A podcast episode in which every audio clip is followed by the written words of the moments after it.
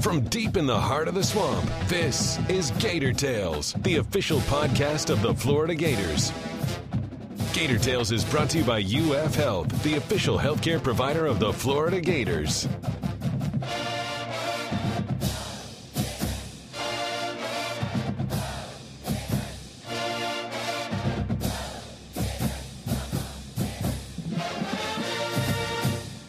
Welcome to Gator Tales. I'm your host, Adam Schick. It was a trying week for people across the Sunshine State, many of whom had to pick up and leave to get out of Hurricane Irma's path. This led to the third time in the last four years that a Gator football game had to be canceled due to weather, but now there's a desire for a return to normalcy as those affected by the storm return to their homes. That also meant the Gators getting the green light to host Tennessee this weekend after a two week layoff following their opening loss to Michigan. To get you set for one of the great rivalries in college football, today we'll chat with defensive back Duke Dawson, FloridaGators.com senior writer Scott Carter, wide receivers coach Kerry Dixon II, and Gator great Andre Caldwell. Let's get started by hearing from one of the most important senior voices on the defense. Duke Dawson announced his arrival to the 2017 season with an electrifying pick six against Michigan and is a critical returner expected to lead a young secondary. We caught up with Duke to chat about the looming matchup with Tennessee, but began by asking about the impact of Hurricane Irma on him and his teammates. I mean, it's been pretty crazy uh, knowing that uh, hurricane like that came through. So um, now that it's out the way, um, we can focus more on ball instead of our families.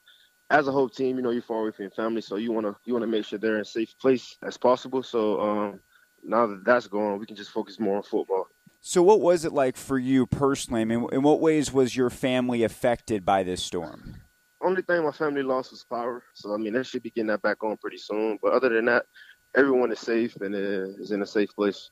Did everyone on the team stay in town? And what did you guys all do to stay safe as everything was starting to happen? Yeah, everyone everyone stayed in uh, town, and as a team, what we all did, um, we all hung out at the house or whatever, played video games. I know some play board games. I mean, just to get our mind off it and uh, not think about our families too much, and just just pray much as possible to make sure they're safe. See, I was thinking about how much you guys love to play video games, but when you lose power, that's not an option. So, what did you guys do when power was out to, to stay entertained? I mean, a lot of us didn't lose power. If we did, it probably was like 30 minutes. I know, like, where I live at, my complex can lose it. I think um, a couple of our teammates lost it for like 20, 30 minutes, but it came right back on. So, I mean, it, we just did to do what we do normally. I mean, just hang out and just have fun. So you guys went through this to an extent last year with the LSU game. I'm curious how much that prepared you for what happened this time around. I mean, it prepared us a lot. We knew what was coming. Well, this hurricane here was was bigger than the one before. So um, we had to really be in a safe place and prepared for what could happen, and uh, that's what we did. When you have a, game like Michigan that obviously no one's happy with, usually players just want to get out and play again as quickly as possible to get that taste yeah. out of their mouths. How difficult was it to not have a game and have to stew on that a, a little bit longer? I mean, right after practice, I could kind of see the look on Coach Mack's face uh, when we got the news. They didn't tell any of the players until after practice. So um, once we got into the huddle, and Coach Mack called up the AD, Mr. Scott. Um, mm-hmm. We already knew we already knew it was bad news. So as soon as we heard the bad news or whatever, you should have. The, the, whole team was like, you know what I'm saying, had mad faces. You know what I'm saying? They wasn't happy about the game not being played. But only thing we can do now is just focus on this week and uh, prepare and just hopefully come out with a victory. Now, you personally had a, a, really solid game against Michigan with the pick six to really got things started. Can you talk about what was working for you in the opener and what gives you confidence right now moving forward? Just understanding the game more. I understand it a lot more that I came back of the game has slowed down for me. So um, it's less thinking and more playing, and um, that's one thing that has been huge for me. Yeah, there's a lot of pressure on you to, to lead right now because you lost so many members the secondary. How much of a jump has that meant for you in terms of leadership, and in what ways have you shown that? Uh, with me, the, the main jump was me being more vocal. Uh, I'm not really a, a talkative guy, so that's one thing that um, I've been working on, and I can say I improved on. Who do you think has leaned on you the most in terms of younger guys? Who have you worked with the most? I mean, any any young guy who always come up to me and asks. I mean, it's not just one guy. I mean, I try to help out as many people as possible. There's been a lot of changes defensively on the staff over the course of last year. So I'm curious what it's been like for you working with a new position coach and how that's affected you. it affected me in a positive way. Uh, Coach Bell, I love the man. Um, he's like a guy that we can talk about anything outside of football. If you if you would notice, uh, some people probably thought that me and Coach Bell knew each other for a long time uh, because of the relationship we have off the field. Now, the way things have worked out, the home opener is now Tennessee, and you guys didn't have that tune up game that you were hoping for against Northern Colorado.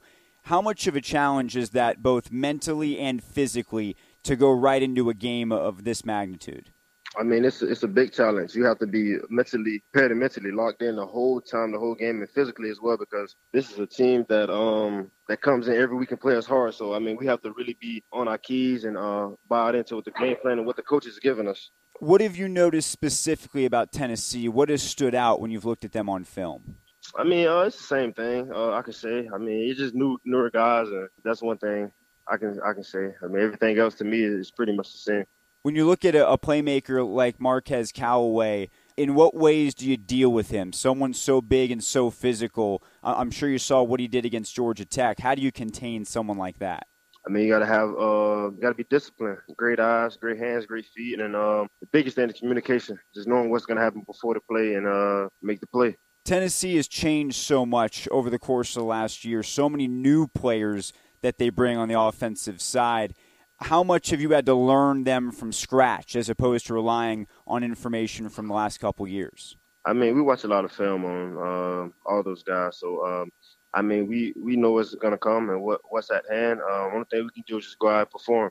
Now, having Gator football back means a lot to a lot of people, and certainly a, a comfort when people are going through a tough time. So, what does it mean for you guys to be able to go out and, and give the people what they want to see this weekend in, in the swamp?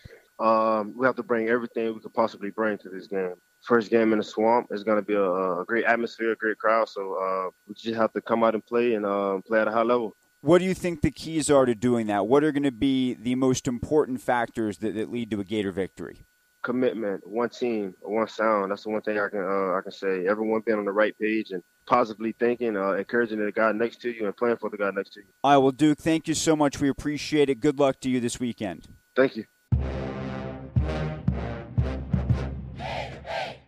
Football took a back seat to safety this past week, and the pictures that came in from cities across Florida were staggering. Some of those even came from Gainesville, including a stunning look at Lake Alice with a couple sitting on a bench that was suddenly underwater. The University City will mostly be back to normal by kickoff on Saturday, but we began our conversation with FloridaGators.com senior writer Scott Carter by digging into how the community was affected by Irma.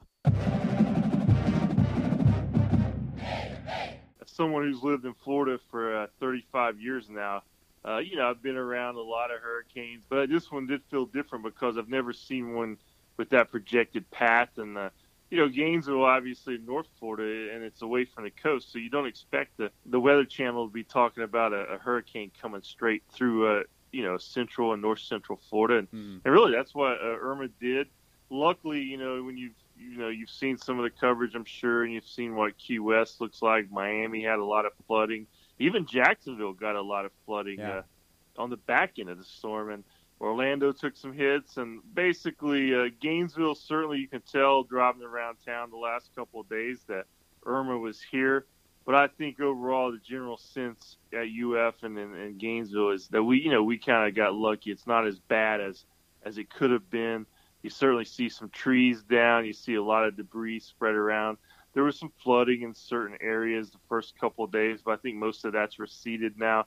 And I think by Saturday, you know, for those who are at the game or coming to town and haven't been here for a while, you know, they're not going to see a lot of of uh, lingering from Irma, other than you know maybe some trees on the sides, other roads still that need to be cut up or whatever. But yeah, I mean, it was definitely a stressful, and really Gainesville served as a primary uh, spot where evacuees from South Florida came. I mean, you mm-hmm. could tell over the weekend, you know, certainly Friday, Saturday, Sunday, there's most of your gas stations in town are out of gas. Uh, all you know, you walk into a grocery store and the shelves are empty, and all the hotels, uh, you know, were full. That was something that the UF administration and Gainesville city officials they asked, that, like, you know, for those fans who usually would have been here for the Northern Colorado game to cancel their rooms so those become open. Right. Um, it was it was a different kind of experience, but in the end, Adam, it's one you know we got lucky in a lot of ways.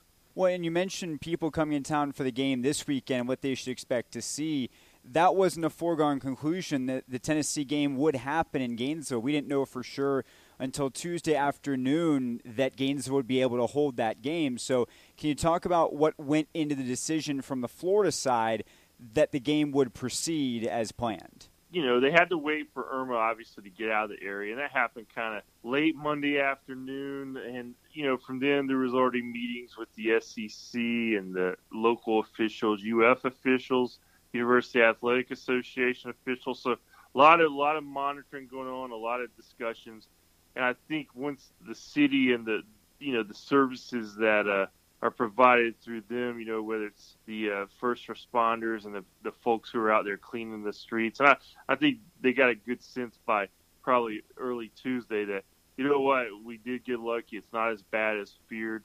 Uh, we can get this stuff uh, cleared out by the weekend when game day happens, and and obviously the SEC had the final call. It was their decision, and I think they relied heavily, obviously, on the two schools and just how they felt and what the concerns for, from them were. And I'm sure they talked to UF and what's the real tone down in Gainesville. Mm-hmm. I mean, is mm-hmm. this something that you know the folks are ready for, excited for? Is it something that we can realistically pull off?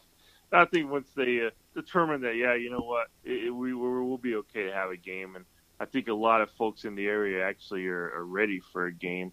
And uh, you know, I, I don't expect any real noticeable effects from Irma to be lingering on Saturday in terms of around the stadium or stuff. The stadium had, I think, some minor signage damage, nothing that can't be easily repaired this week. But you know, I was uh, in there the day after uh, Irma went through, and it looked like the old same old swamp to me. And uh, other than a, a tree here and there, campus, uh, you know, looked pretty normal. So, getting to the game itself and what will become the de facto home opener one week later, how difficult is this going to be for the Gators? Because obviously they didn't look good against Michigan, and the Northern Colorado game was supposed to be sort of a feel good to get their feet under them, but they ended up not having that. So, what do you think the expectation is for, for Jim McElwain and his staff to prepare this team without the Northern Colorado game in their back pocket? Well, it's huge. I mean, they, they know what they're up against. I mean, it's not a win. It's not a make or break by any means in their season.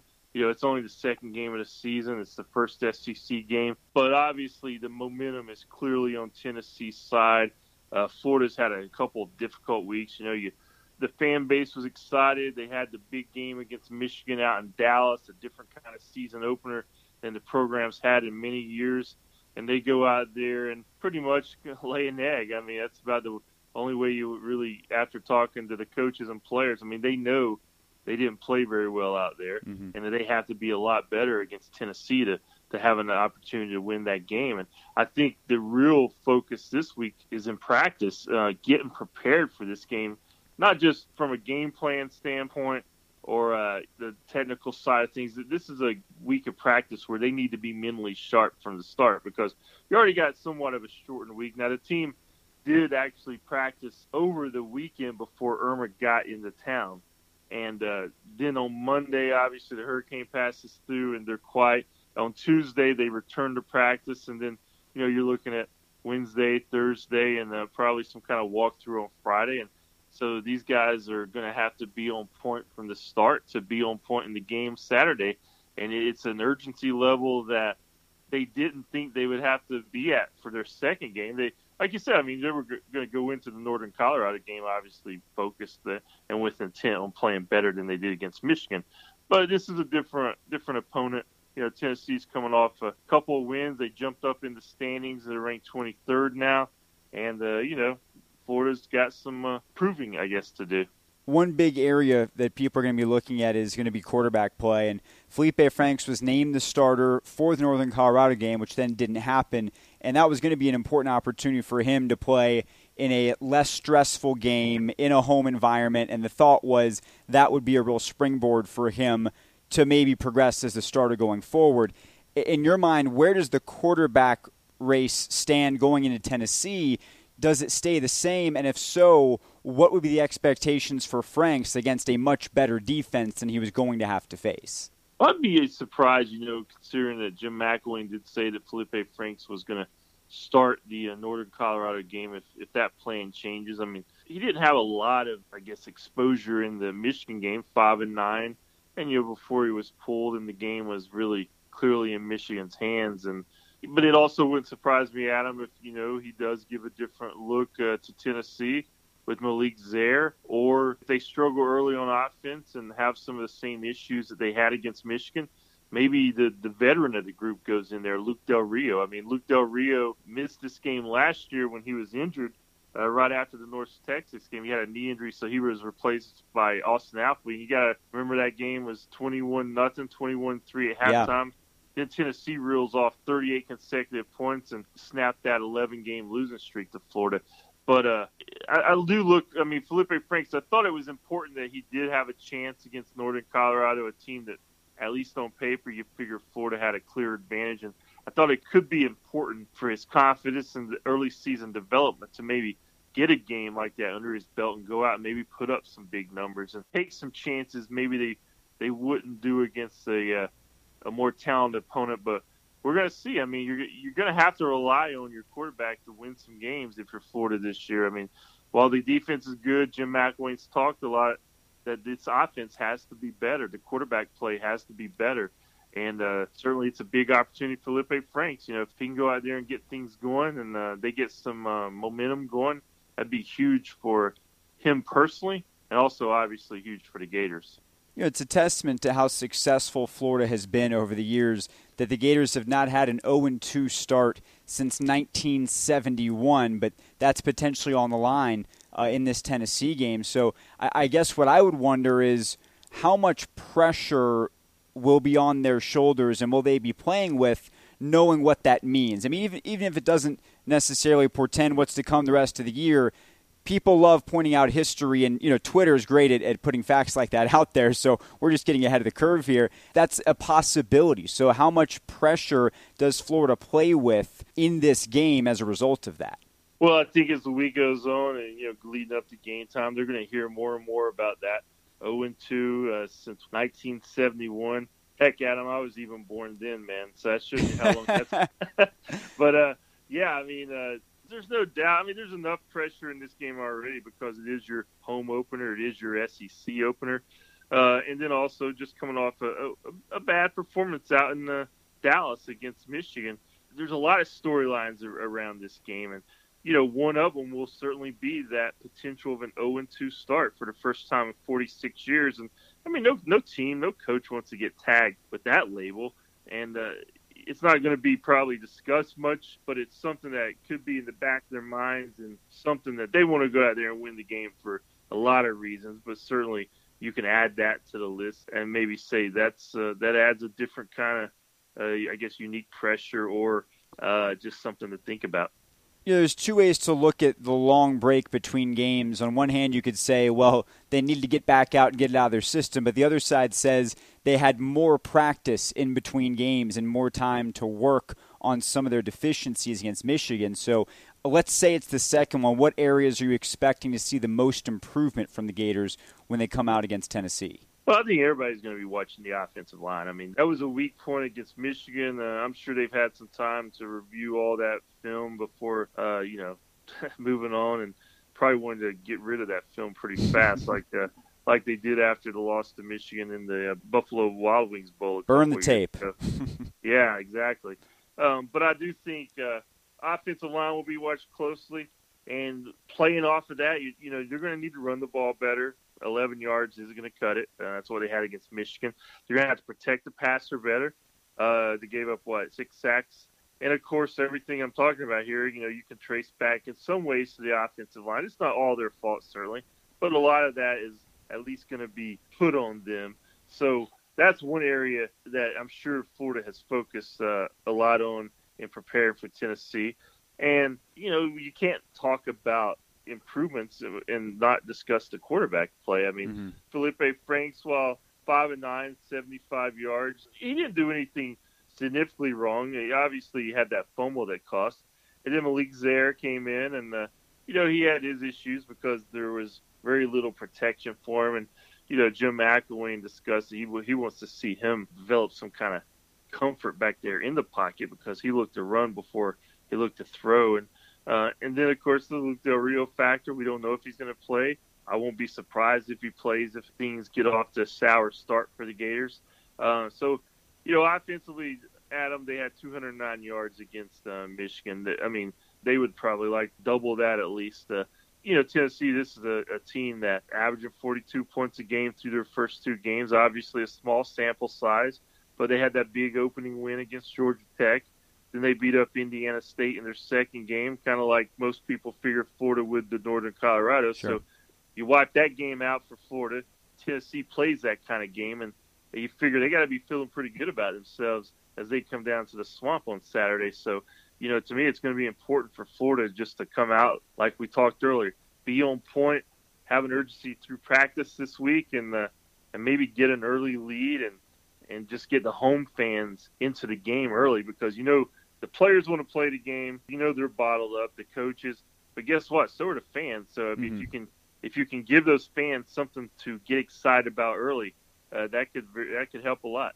Yeah, Tennessee gave up, I believe it was 500 rushing yards to Georgia Tech in their opener, but that's the triple option, which poses a very unique challenge. So that's not something Florida will throw at them, but their defense has shown some vulnerability, especially against the run.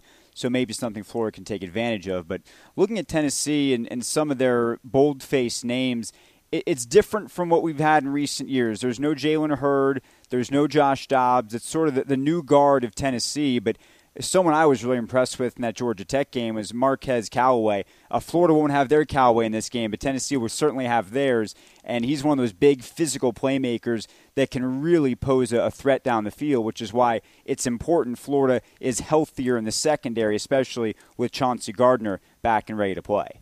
Yeah, I mean Callaway looks like a, a really good player for Tennessee. Uh, he certainly, I think, was one of those breakout players the first week of the season in college football mm-hmm. that people maybe didn't know a lot about, uh, but he made his presence felt in that Georgia Tech game.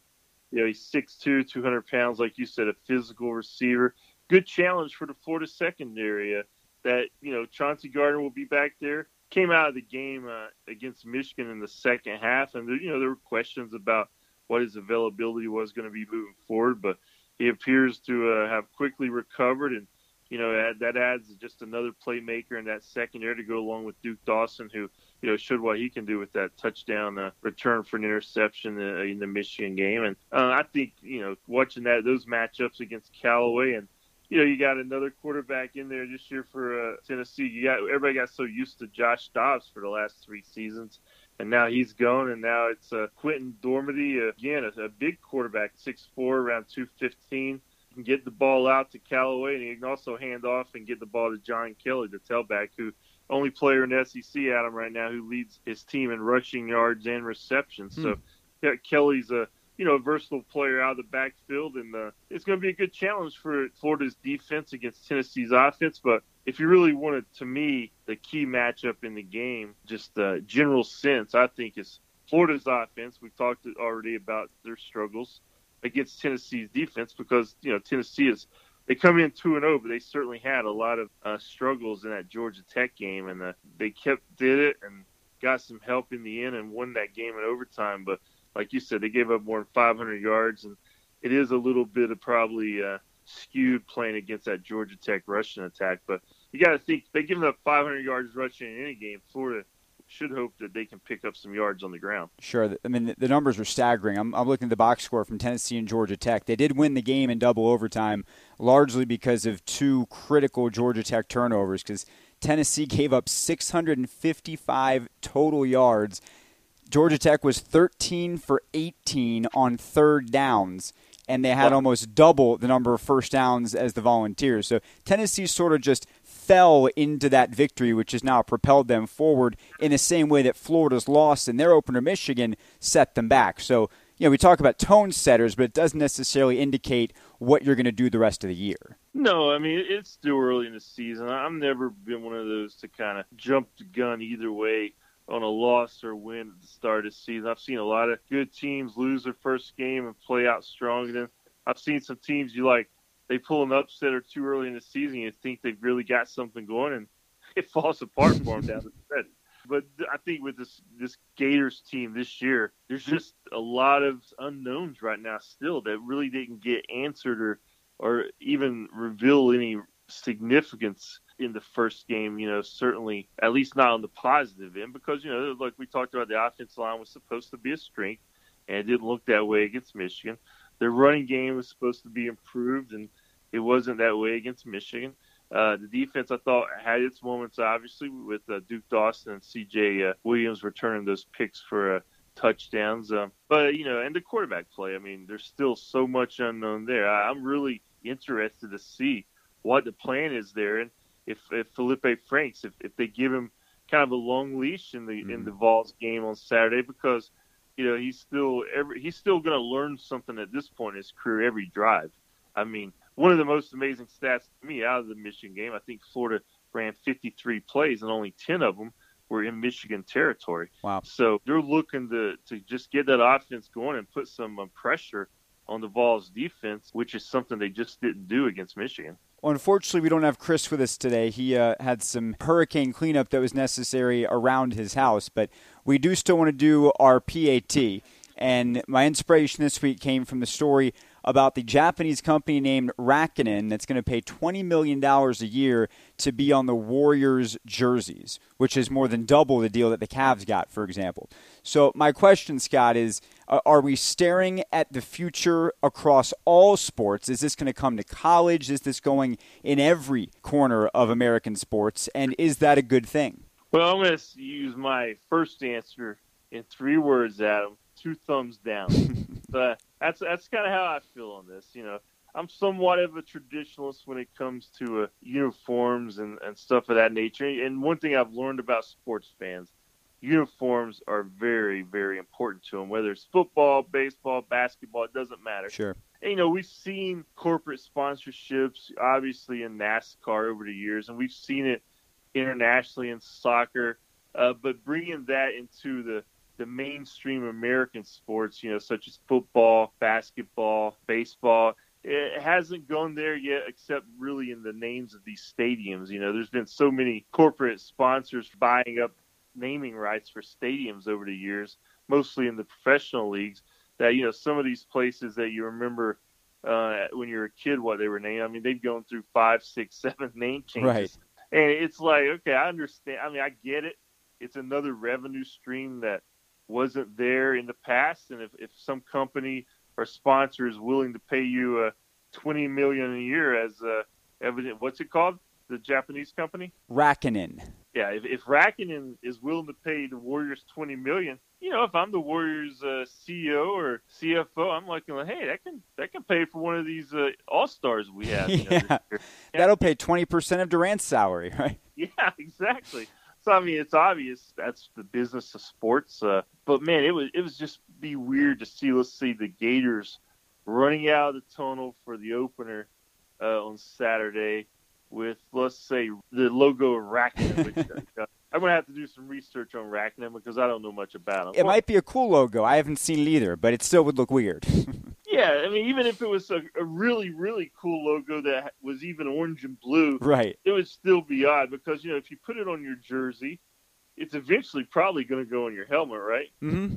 And if it goes on your helmet, you know they're going to probably put it on your cleats eventually, and I don't know, it just would be a, a hard, a hard sell, I think, for a lot of fans. But you know, uh, where are we going with that? It's a great question, Adam. I can see more and more of it coming. I hope it kind of stays on the professional level, even though, you know, how, how about a Dallas Cowboys running out with Exxon symbol or logo? It just, uh, like in the star, it just wouldn't right. go over well. So we'll see where that's going. But for now, I'm going to stick uh, with my traditional views and, and hopefully uh, not many teams past the Warriors uh, start doing that soon. Yeah, I agree with you 100%. Although, if, if you look at the sport that dominates the world, which is soccer, a sport that I'm close to, uh, it's already taken over there. It is the primary focus of all soccer jerseys. The team logo is secondary to the corporate one on the front. So I, I wow. hope we're not headed there anytime soon, but there's certainly precedent for it in the world's most popular game. Yeah, that's a great point because you know you are more into soccer. You know about more of it than I do. I've come to appreciate soccer more, you know, in recent years because of the World Cup and stuff. But I don't follow any of the, the Premier leagues or any professional leagues, and and that's a that's an interesting point. I I really do hope that doesn't become the case in in the mainstream modern, you know, the popular mainstream sure. American sports. But you know, I've, I've been around enough, Adam. I've seen a lot of things I didn't expect. that could just be another one of them. it's just, it's a brave new world that we're entering, and that's why uh, that's why we're here to talk about it and try and make sense of it. But most importantly, uh, we're going to try and make sense of everything that happens this week leading up to Florida Tennessee, which fans can keep tabs on by following all of your work and all of Chris's work on FloridaGators.com, and of course follow Scott on Twitter for everything at Gators Scott. Scott, thank you so much as always. Look forward to talking to you again next week. All right. Thank you, Adam.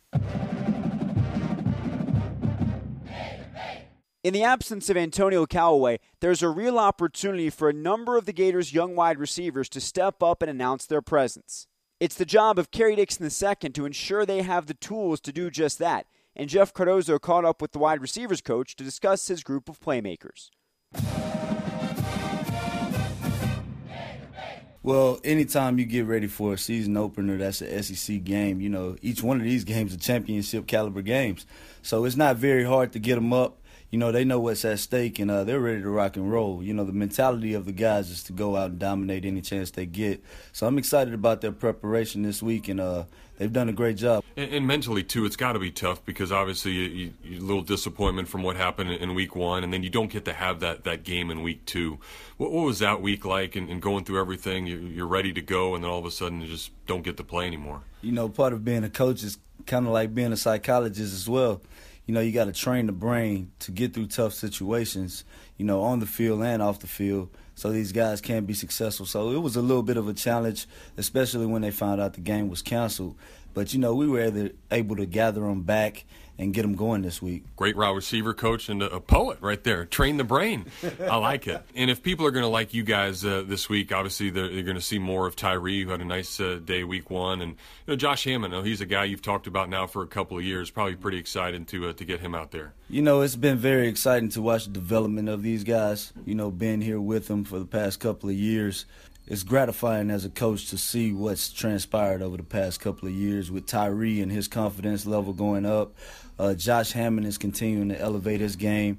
Can't say enough about Brandon Powell as a leader in the group. Freddie Swain has been doing a really good job, you know, accepting his role and uh, playing his butt off when he gets a chance. So I'm excited about all of my guys and. Uh, I look forward to seeing him play. Yeah, you know, Brandon's got I think 15 games in a row where he's caught a ball, so I know he's going to be a part of the offense. And Kadarius got some balls at the the end of the Michigan game. Dre Massey, I know you're excited about. So there's a lot of guys there. How do you get them all the ball? Yeah, you know, we have a get it to chart that we actually keep track of during the game, and I get it to Nuss and let him know who's touched the ball, and we try to make sure that our playmakers get to make plays. So, you know, we try to script it in practice as well as do it in the game and uh, help those guys be successful and get us championship success. So as you prepare for uh, for Tennessee this week and all the, the things that have certainly gone on with the hurricane, and now it comes down to football. When you look at what Tennessee has, uh, you know they got, they got some DBs back there, pretty decent. Yeah, you know Justin Martin is pretty decent. Emmanuel Moseley, those guys on the outside, they do a really good job. Uh, the safeties, I think, are their strength. Nigel Warrior and Mike Abernathy. And also, I've been impressed with uh, Todd Kelly coming in as well. You look at just the, this series and uh, just being in Florida for, for a couple of years now, but you, you know how important this thing is. And Gators had that long winning streak. It was unfortunate what happened in the second half last year. Is that any part of the conversation, or is this just a hey, a whole new year and let's just get back to, to playing some good football? You know, you, I tell the guys you got to have quick amnesia. So look, we got to let that one go. It's on to the next, and uh, it's time to go out and prove it. You practiced now it's time to put it on film. This town, I think, needs this game too. I know you're pretty excited to get these guys out there. Oh yeah, you know, with all the people going through things through the flood, you know, we had a couple of guys with families that were involved in uh, some flooding and different things due, due to the hurricane. So it'll be good to give somebody a release. You know, it's always good to get out there in front of our home crowd, which is the best in the country, and uh, just go out there and do what we do. How do you think the guys reacted to that big stadium week one? Know, a lot of young guys that we've mentioned throughout this. Do you think they handled it okay? You know, of course, at the beginning there's going to be a little shell shock, but uh, they handled it pretty well. They were good on the sideline, good in communication, understanding what they were seeing on the field, and uh, I'm excited to see what they do this go around. So, were you able to come back from that? Some of the things maybe they didn't do all that well, and be able to coach them up these last few weeks. Oh yeah, last few weeks have been easy. You know, you show them what they did wrong, you show them what they did good, and let's go try to build off of it. And how important is that? And just watching film and analyzing some of the things, just route running, little subtle things that, that can make them better. Yeah, you always look at your opponents. You look at their techniques. You look at how they play press, how they play off, and uh, try to gain an advantage in route running, as well as seeing coverage structure, so you know when you're open and how you can get your buddy open. That's the biggest thing with us. The last thing, every week you, you look at what the opponent's going to try to do, and, and, I know you guys look at film and you try to know what's going to be successful. Is it a, just a big chess match like that with adjustments throughout the game? Yeah, it's a huge chess match. You know, you have to match whatever they do on defense. Uh, try to attack the weakness as best you can and uh, just make sure you're getting verified information from the box, which is always huge. Well, always huge when I get to talk to you, man. Thank you. yes, indeed. Thanks a bunch for having me. The Gators produced a number of all time greats during their dominant run in the mid 2000s, and one of the most memorable names from that time is the wide receiver known by most as Bubba. Andre Caldwell helped bridge the gap from Chris Leak to Tim Tebow and became a fan favorite in the process. Bubba went on to the NFL and had a successful eight year career, capped by winning Super Bowl 50 as a member of the Denver Broncos. Caldwell retired in 2016, and as we found out when we spoke to him at UF's Pro Day last spring, he's now focused on helping those who are trying to follow in his footsteps. This way it all started for me. Uh, they helped build my foundation to become the man I am today. So it's a lot, you know, to come out and see these kids running around giving their all for a dream they probably had since a little kid. And, and, for them to fulfill it and be out here and perform in front of these scouts, it's just a great opportunity, and I love to see them compete. How much perspective does it give you now, going through what you've been through and the path you traveled, to be here thinking about going through these same drills for scouts almost right. 10 years ago?